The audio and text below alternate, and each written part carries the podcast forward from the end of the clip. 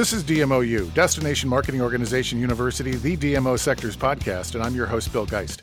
DMOU is where you hear the best and the brightest in the destination marketing space, sharing innovative and compelling stories to inspire you to take your destination and organization to the next level. The format for our conversations on DMOU is elegantly simple. It's three questions and a bonus round. And today's episode is sponsored by our friends at Searchwide Global, the premier executive search firm in the DMO space. Mike Gamble and his team uncover the talent out there that isn't looking, meaning that clients get a far richer candidate base from which to choose than just placing ads in publications and online. And their client satisfaction rate across multiple metrics is an amazing 98%. If you're looking for a new opportunity or looking for the potential candidate, call them. You can learn more at searchwideglobal.com. And now it's on to our show. Our guest today is Erica Sears, raised in the hand me down wetsuits, life jackets, and rubber boots of her two brothers in the waters of the Nestucca River on the Oregon coast. Her international studies degree paved the way for her to research the effects of globalization in Peru on indigenous communities, count by catch on the Ecuadorian coast, teach English in Spain and France, and document Oregon timber industry practices on the coastal mountain range. Erica currently works for the Oregon Coast Visitor Association as the deputy director for all 363 miles of Oregon coastline. She works with land management agencies, local businesses, nonprofits, government entities, and citizens to inspire travel and strengthen collaboration to create and steward a sustainable coastal economy. In her free time, she is the host of the Big Tourism Podcast on the American Shoreline Podcast Network, connecting with tourism professionals worldwide. Erica, welcome to DMOU. Thanks so much for having me on today. It is such a pleasure to have you on the show. And honestly, the bio I just read does not do justice. So, for our listeners, I encourage you when the show is over, go to visit theoregoncoast.com and find her real bio because you've lived more in a single year than most of us do in a lifetime. So it's a it's a life well lived, and uh, congratulations. Thank you. I think it has been it's been a good time so far. so far. Yeah. So this is a podcast that looks for the unique and the innovative ways of addressing destination marketing. I can honestly say this is probably the most unique approach we've seen why it's why we wanted to get you on the show as only those who are possessed with an insane political agenda can challenge that there's such a thing as climate change. Your DMO is addressing it head on. So, first question DMOs are facing a dizzying array of issues far beyond what most of us signed up for. Things like social justice, pandemic relief, workforce development, transportation issues, community alignment, and environmental sustainability.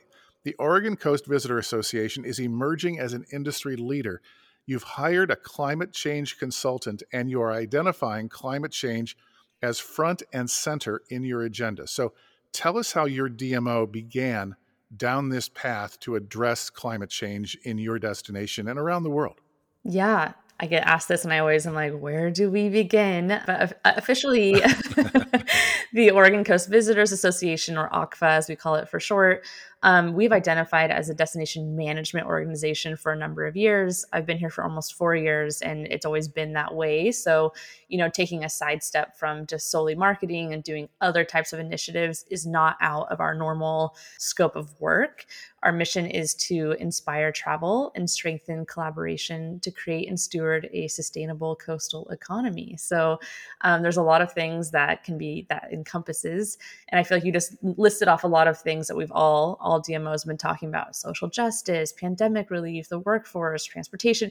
There's so many things a DMO can be working on which I feel like can be overwhelming, but it's also very exciting. And so I think that a lot of these conversations have really bloomed during this pandemic, especially starting in 2020 we saw here on the Oregon coast DMOs that are traditional marketing organizations that their lane is to invite and inspire people to their destinations. They had handmade signs up that said, do not come here. Yeah. Right. Like at right. the very beginning of COVID. And so that was my first, like, whoa, we have to shift sometimes what our role is to remain relevant to our communities and to our visitors. So to every DMO out there listening, you're doing a good job. it's been a wild couple of years. But in this pandemic, a lot of things have shifted for our organization. And one of those things is climate change. So, going back to 2020, um, we had the Labor Day wildfires here in Oregon, which were massive. It was all over the news. Yep. And wildfires aren't unique to Oregon. We seem to be having them more and more every summer. But those wildfires actually hit the Oregon coast, and that never happens. I think the last time that happened was like 100 years ago. So, Labor Day, we have this crazy wildfire um, in two parts of the coast, and people were evacuating. And I think just that wildfire is always identified as one of the impacts of climate change was just very front and center to our communities and to our visitors here. So we have that going on. I'm going to set a really beautiful stage of depression. so we have wildfires. then the global pandemic itself, you know, obviously affected us, the tourism industry in a number of ways. But one of the ways that I think isn't often talked about is how it affected our food systems on the coast. So, specifically on the Oregon coast, the pandemic put a halt to the nearly $800 million spent by coastal visitors on food each year, which of course affects our local restaurants, retailers, and producers in our region. So, yeah we had that going on. We had supply chain disruptions, which I think we're still facing. I remember at one time there were like no plastic spoons to be found for one of our cities. Like that was just a really specific example, but we see like wow we're really which might be a good thing. Yes. Yeah. Yeah. Right. yeah and i think it has made business owners and locals and visitors very aware of our supply chain because we can get all the food we can get all of these you know plastic forks or whatever we need for our restaurants. They weren't showing up and so we're like wow we live the oregon coast region. We have dairy farms we have fishermen we have hunters like we have a lot of resources here and yet it felt like we didn't have enough resources to provide those experiences to our visitors because of those disruptions. So all that that's kind of setting the scene of like things that were going on. And then the way our destination management organization works is we're a really small team. Uh, right now we have four full-time staff hopefully having five here pretty soon. But we have to be very strategic and efficient in how we do our work over two-year plans um, so that we're spending our money wisely and spending our staff time wisely and one of the ways we do that is um, a stakeholder survey, which comes out every other year. And it is really long.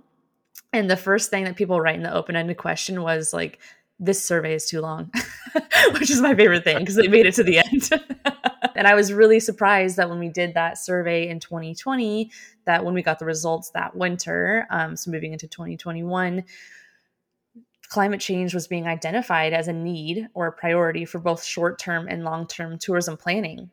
And it really shocked me because we don't really talk about climate change in tourism. I had never even brought it up. Like, we don't bring it up in town hall meetings or community meetings.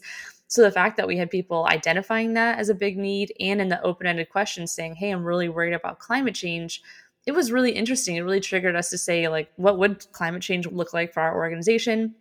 Are we already doing it? Like we have been doing some things that are you know positive for the environment. But yeah it was really exciting. And so we had that going on. We're working on supply chain and seafood infrastructure.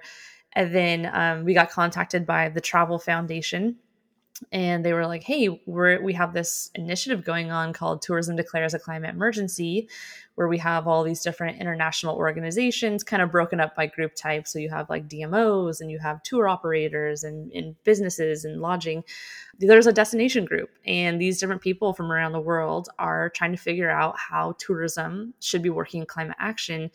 Do you want to be a part of it and I was like, no, I have no idea how to do that. I don't think we have the staff time.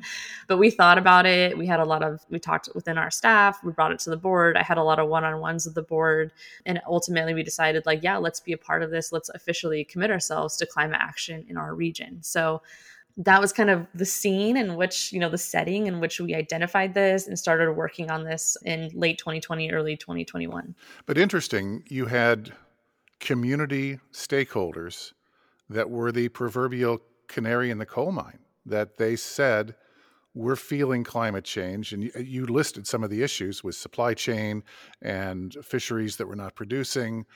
In some cases, a destination or even a business faced with that would say, okay, we're going to either reduce hours, we're going to reduce days, we're going to reduce production, and kind of back away. I, my daughter's fiance is one of the top restaurateurs here in Madison, and even when the mandate that you could only seat 50% of your um, restaurant was lifted, he stayed at 50% because he didn't have the resources to go full out like he was in 2019. So you went the other way rather than say, okay, well, we're just going to shut down and we're, we're not going to welcome as many visitors. You decided to double down and honestly, hiring a consultant that is your climate change expert to help guide the process is taking the proverbial bull by the horns. Yeah, I feel so lucky. It's you know I've had a lot of people be like, "You're wow, you have your own climate scientist," um, and so her name is Patty Martin, and she's incredible. And so a lot of times, I think why we can be effective as a DMO is again we have a small team and we identify the things that we know and the things that we don't know. And I am not a climate scientist, and I was like, I cannot be the person that is just single handedly putting this together. Like, let's get someone that can look at the data for Oregon, that can help us identify actions that actually will have an impact. So, yes, it's been incredible having, you know, her and her support and just having her mind on this project too, because that's not usually what DMOs do. That's not usually our um, skill set. So, yeah, it's been really interesting. And I think yeah. the other thing when we're talking about stakeholders, is you know we're looking at our tourism stakeholders which are usually nonprofits business owners local community leaders. But then once we started working in this space you know of course you start seeing this everywhere. And so we actually had other industries on the oregon coast that were already doing this work and have been doing this work for years. So we have like the oyster industry was had a thousands and thousands of die offs due to ocean acidification in the early 2000s. So that industry has already been dealing with the effects of a warming ocean for a long time. And they've been adapting to that by different types of technology. There's like the West Coast crabbers. They tried to sue the fossil fuel industry a few years ago because they're seeing the effects of climate change on their product We've had articles come out about our fishing communities, like in Newport, Oregon, about them saying that, you know, these fishermen that have been there since the 80s saying that their number one concern is climate change, the way it's affecting their seasons and their catch. And there's some work happening too with like the dairy industry. So it was interesting because at first I was like, wow, we're going to be the first industry that's going to look at this. And I was like, actually, tourism's kind of late to the game. And if you listen to any of the Tourism Declares Travel Foundation webinars, um, there's Jeremy Smith, who's sort of the co founder of that movement. And he noticed that too. You had all these industries worldwide that are identifying climate change as an issue and then committing to working on it together. So they're starting to get industry alignment and advocacy and plans. And still, the tourism industry, it's like, where are we at? um, so yeah, it's been interesting to see at a, at a community level different industries, which of course are part of the tourism industry, are already working on this, and that's also happening worldwide. And maybe that's the biggest takeaway of this conversation is that I think so many DMOs may look at climate change and their role and say, that is too big of an elephant for me to even take a bite out of. And yet, there's a whole bunch of work that's out there that you don't have to reinvent the wheel. Right. Okay. And that was what we had originally, you know, when we started off, when we first hired Patty on, that's what I said. I was like, I do not want to reinvent the wheel at all. What we started with was just interviewing different state and federal agencies in Oregon, you know, like Department of Transportation, Department of Energy, Climate Solutions, and saying, hey, what do you have going on that we can just click into? How does your work also benefit our tourism industry and local businesses? For that exact reason, because we didn't want to reinvent the wheel. Yeah. So I have a real issue with standardization and cookie cutter approaches to what we do in destination marketing. And you have found exactly the same issue in measuring climate footprints because you have to understand the problem before you can begin to address it. And you have found that the climate footprint is different in every single community. So, first I'm saying this is great because you got all these people who are going to help and are already leading the charge. But now this is not going to be easy for any of us because we can't necessarily rely on the work that you're doing or that others have done because we have to look at our own communities, right? Tell us how you're addressing the issue of uniqueness from one destination to the next and how you will uniquely and differently address climate change? Yeah, so this is probably the biggest hangup or opportunity um, for DMOs or destinations that are taking on this work. And we're seeing this at an international level. So that tourism declares community every month, there's a meeting for destinations that are working in this space. And so we attend that meeting, and it's really interesting to hear what Valencia, Spain is doing, what Sweden's doing, what Scotland is doing. But as a destination, this carbon footprint is one of the hardest pieces of it.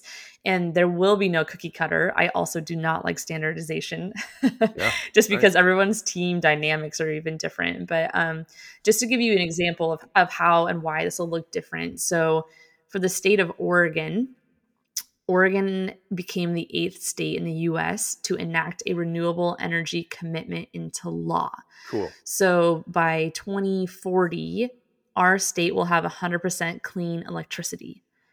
So when we're looking at actions, I would imagine that any destination in Oregon probably will not be prioritizing actions like reducing your energy, reducing your electricity, although it's important that electricity is technically clean and has zero greenhouse gas emissions. So that's an action that wouldn't have a huge impact on um, reducing greenhouse gas emissions in Oregon. Yeah. However, if you are not in the state of Oregon and you're not one of those other eight states, your action plan will look very different because of just the political climate in which your destination takes place in. And so that's going to be a big first step is understanding what's going on in my state, what goes on in my county. Is there already a climate action plan? I think that alone will just be one big differentiator, if that's even a word, between these different states. Additionally, what was exciting too when we started this work is that in 2020, quite the year here in Oregon, there was additionally an executive order by our governor, which essentially says that all state agencies have to take actions to reduce and regulate greenhouse gas emissions.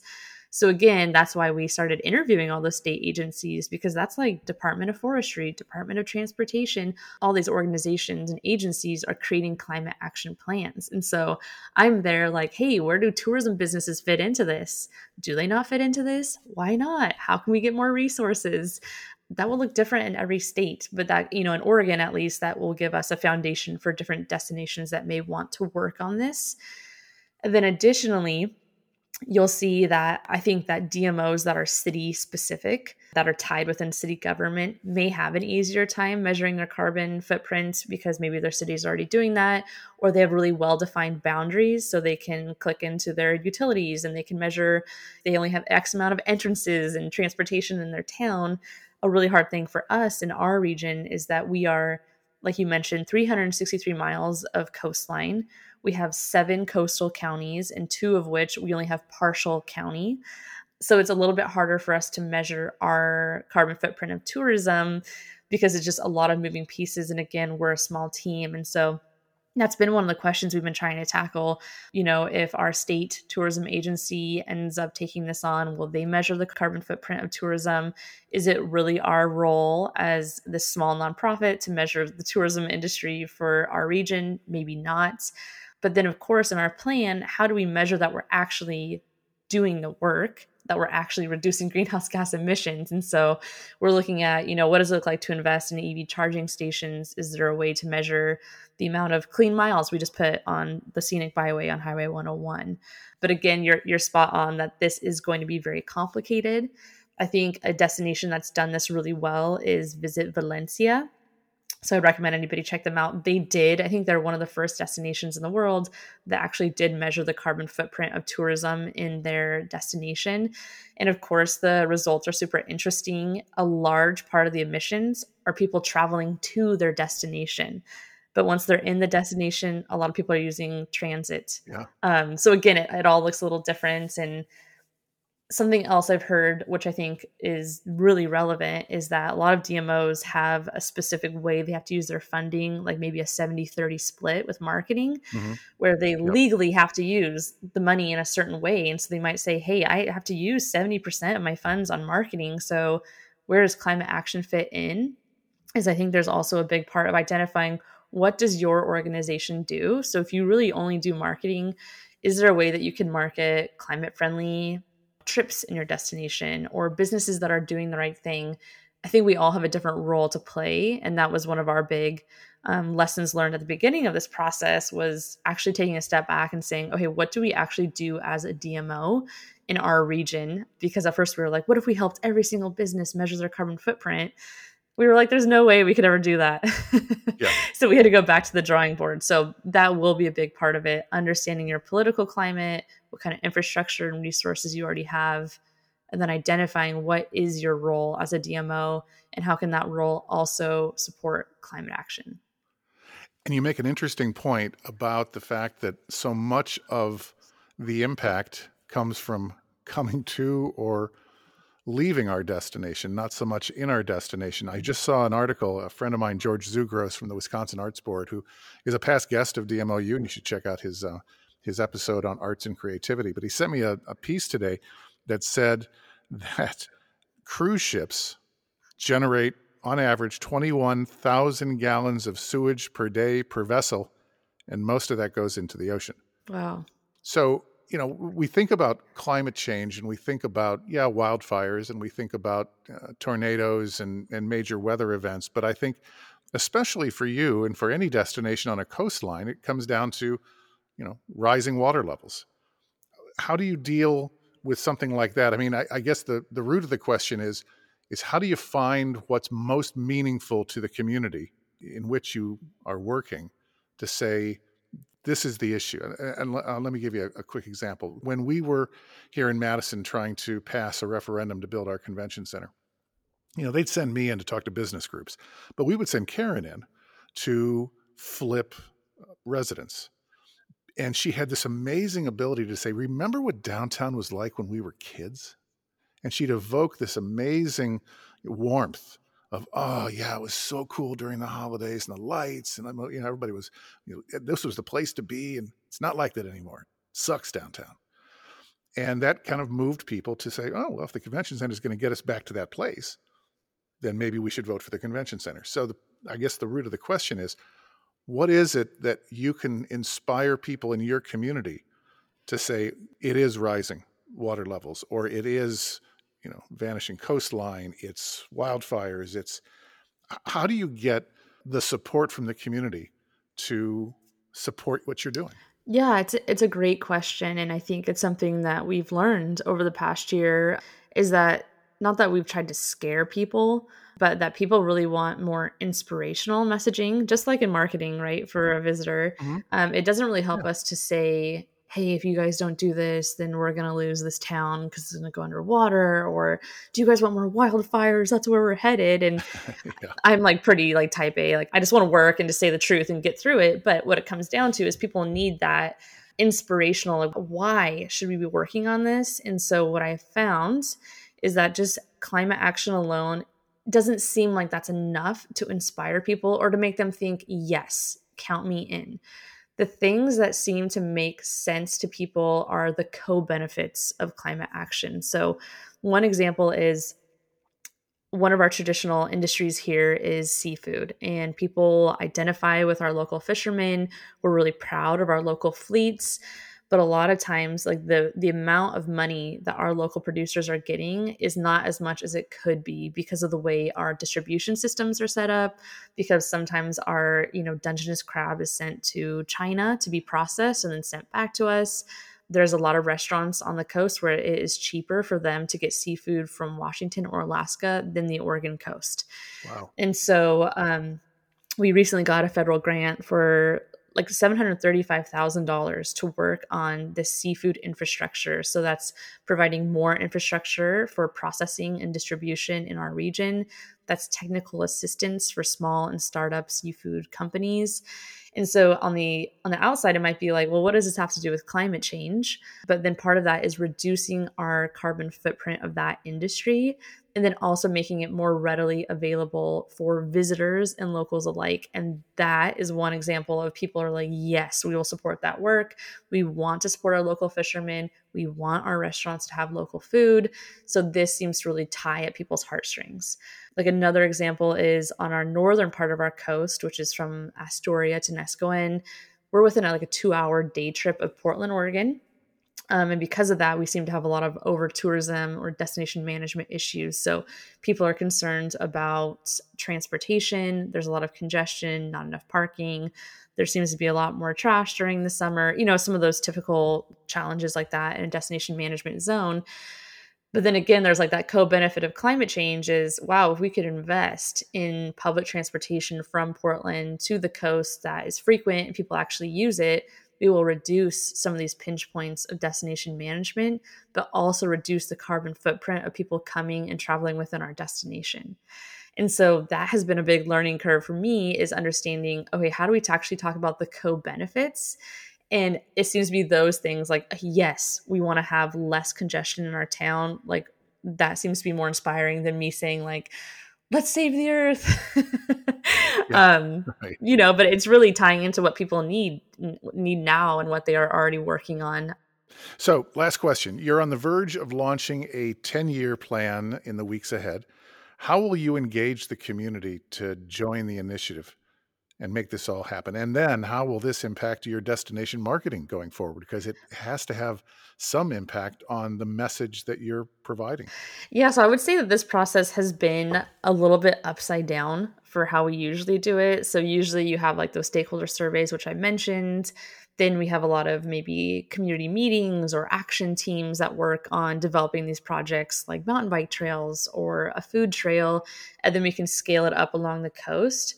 And this time it was a little bit upside down because we got that stakeholder survey. We saw the political climate in our state right now, and we said, hey, we're going to work on the plan first, and then we're going to bring it back down to our stakeholders. And one of the reasons we did that is because when I have had this conversation with people in, in, our region and said, hey, we're working on climate change and tourism, there's a lot of solutions. Mm-hmm. There are a lot of actions we can be doing, and it's so different. So I've had one person be like, hey, you guys should really focus on, you know, wildlife etiquette and keep dogs on leashes. So they're not chasing our coastal birds because it's affecting the, local habitat and the ecosystem. I have someone else that says, hey, okay, great. Does that mean we need to switch to paper straws? A business will say, okay, then what brand of dryer should I use? Yeah. So as you can imagine, like there are so many different solutions that for a small DMO like us, we kind of had to go plan first to create those guardrails of these are the type of actions that we want to help support, invest in, or provide resources to so that our project is efficient and that it can live beyond any of our current staff or board in case people, you know, change careers. Yeah Makes sense. So that was kind of why it was upside down. So that's where we're at right now is we have a, working draft of our climate action plan.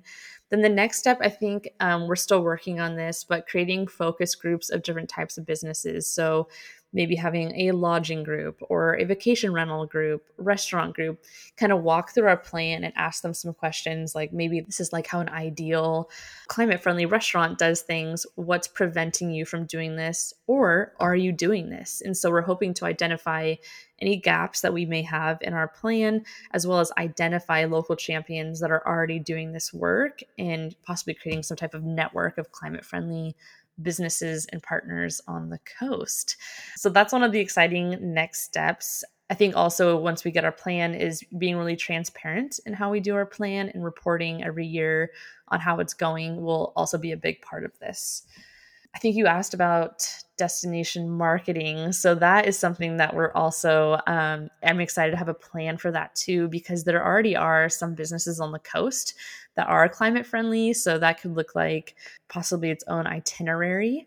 There's also the West Coast Electric Highway. Um, there are a few gaps, but EV charging stations from Washington down to California, of course, running through Oregon, talking about some of that. And then also that call to action. So, what can visitors do to be climate friendly in our destination? Um, there's some voluntourism opportunities. For example, we have the Oregon King Tides Project and that is you know getting locals and visitors to take photos before and during our extreme king tides you know wave events because a lot of that research is showing us what sea level rise will look like in certain communities because we see it you know three times a year during king tides so again, looking at these different opportunities of, hey, where could you stay that's climate friendly? Where could you eat? What could you do?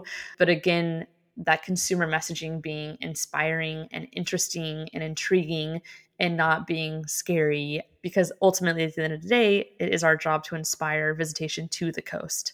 So that'll be exciting. And to inspire the right kind of visitor who supports the culture of the community who supports the things that are important to you.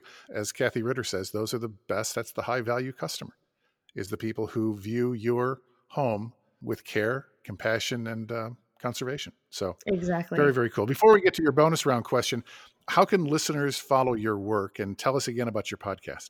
Yeah, so um, anybody can check out our website, Oregon Coast Visitors Association, or our LinkedIn, also Oregon Coast Visitors Association. That's where we post pretty frequently. And then, yeah, podcast. So I have the Big Tourism podcast looking at interesting destination management solutions in the United States and abroad. And that lives on the American Shoreline Podcast Network. And hopefully this spring, I am launching another podcast with a colleague, Jane Connolly, out of Spain, called The Tasty Solution, looking at culinary solutions to destination management challenges. So two exciting things to look at for tourism nerds like myself. All right. So your bio could lead us down so many paths for the bonus round question, but an experience that you had in the Peruvian Amazon during your undergrad years was you say the turning point in your professional identity and makes for an interesting case study of rural communities and large extractive industries. So tell us about that experience in the Peruvian Amazon. The year was 2013. I'm sitting in an open room in front of a U shaped table formation, trying to convince a panel of Amazonian chiefs that I was not an American spy. So it was great talking to you, Bill, and I'll talk to you later.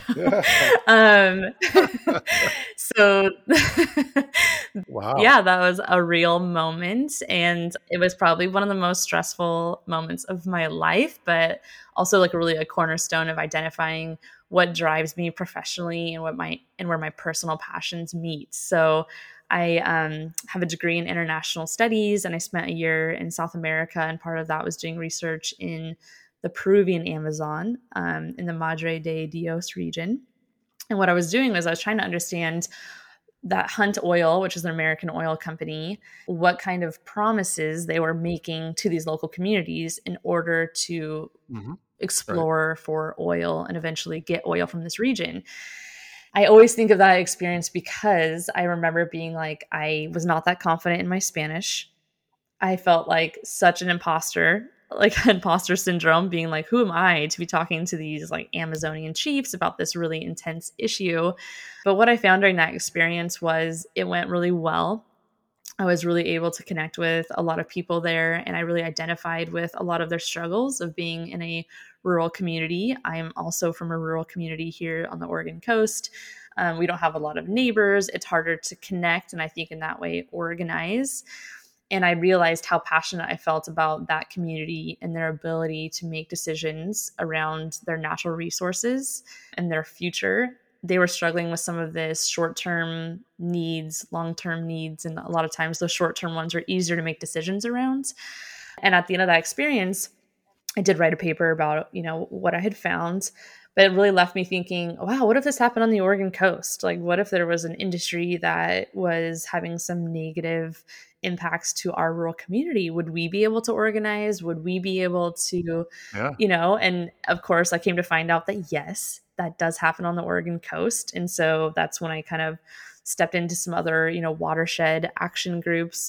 And then i found tourism. And when i was sent this job description i was like i would never work in tourism. And as i was reading that i was living in paris I was like, tourists are the worst. I would never want to. Yeah, and I like kept looking at this job description and I was like, oh, it's really interesting. It's really kind of the behind the scenes of tourism. It's the community side. And so I've been in this role for almost four years and I and I have found that that is what I'm so passionate about is working, you know, the Oregon coast is mostly rural communities is understanding their needs, understanding what they're going through and seeing how the tourism industry can actually benefit our local livability, how it can benefit local businesses and fishermen in order to just keep up sustainability in the future of our coast. So sometimes when I get stressed out or I'm like, wow, this is so challenging, I think about me sitting in that room just sweating, just so nervous, trying to convince them that I was, in fact, a student just trying to do research and I was not there to spy for the oil company, and that you don't need to be an expert in order to have important conversations. Anyone listening to this, you don't need to be a climate change expert to work on this. I think you just come as you are. And I think that everyone has a role, every DMO has a role in this type of work, but it will look different. And obviously, your Spanish was good enough because otherwise we wouldn't be having this conversation today, would we? yes. yes, it did. It improved. That was definitely a confidence That's booster good. during All that. Right. well, once again, Erica, listeners can find you through the Oregon Coast website and learn more through your big tourism podcast on the American Shoreline Podcast Network. Thanks so much for what you do. And I think those last few words were empowering and that is that we don't have to be experts. We just have to have a passion for the place in which we live to make it better. And and that's the first step. And if it's climate change that we address, it is. If it's one of the others, that's fine. But we can't disagree any longer that climate change is an existential threat to our industry and our way of life. And so uh, we look forward to updating your story in the years to come. Yeah, thank you so much for having me. Oh, thank you. That's it for this edition of DMOU. Tell your friends and peers this is where the best and the brightest come to share their stories. It's DMOU.com. And thanks too to our sponsor, Searchwide Global, the premier executive search firm in the DMO space. Mike Gamble and his team uncover the talent out there that isn't looking, meaning that clients get a far richer candidate base from which to choose than just placing ads in pubs and online. If you're looking for a new opportunity or the perfect candidate, call them. You can learn more at searchwideglobal.com. DMOproz.com is where you're going to find links to our services for the DMO sector, links to the Z News, our book Destination Leadership, our blog, and the biggest DMO job board on the planet, plus over 80 past episodes of DMOU. That's DMOproz with a Z.com. Executive producer of DMOU is Terry White, and this is a production of DMOproz. I'm your host, Bill Geist. Until next time.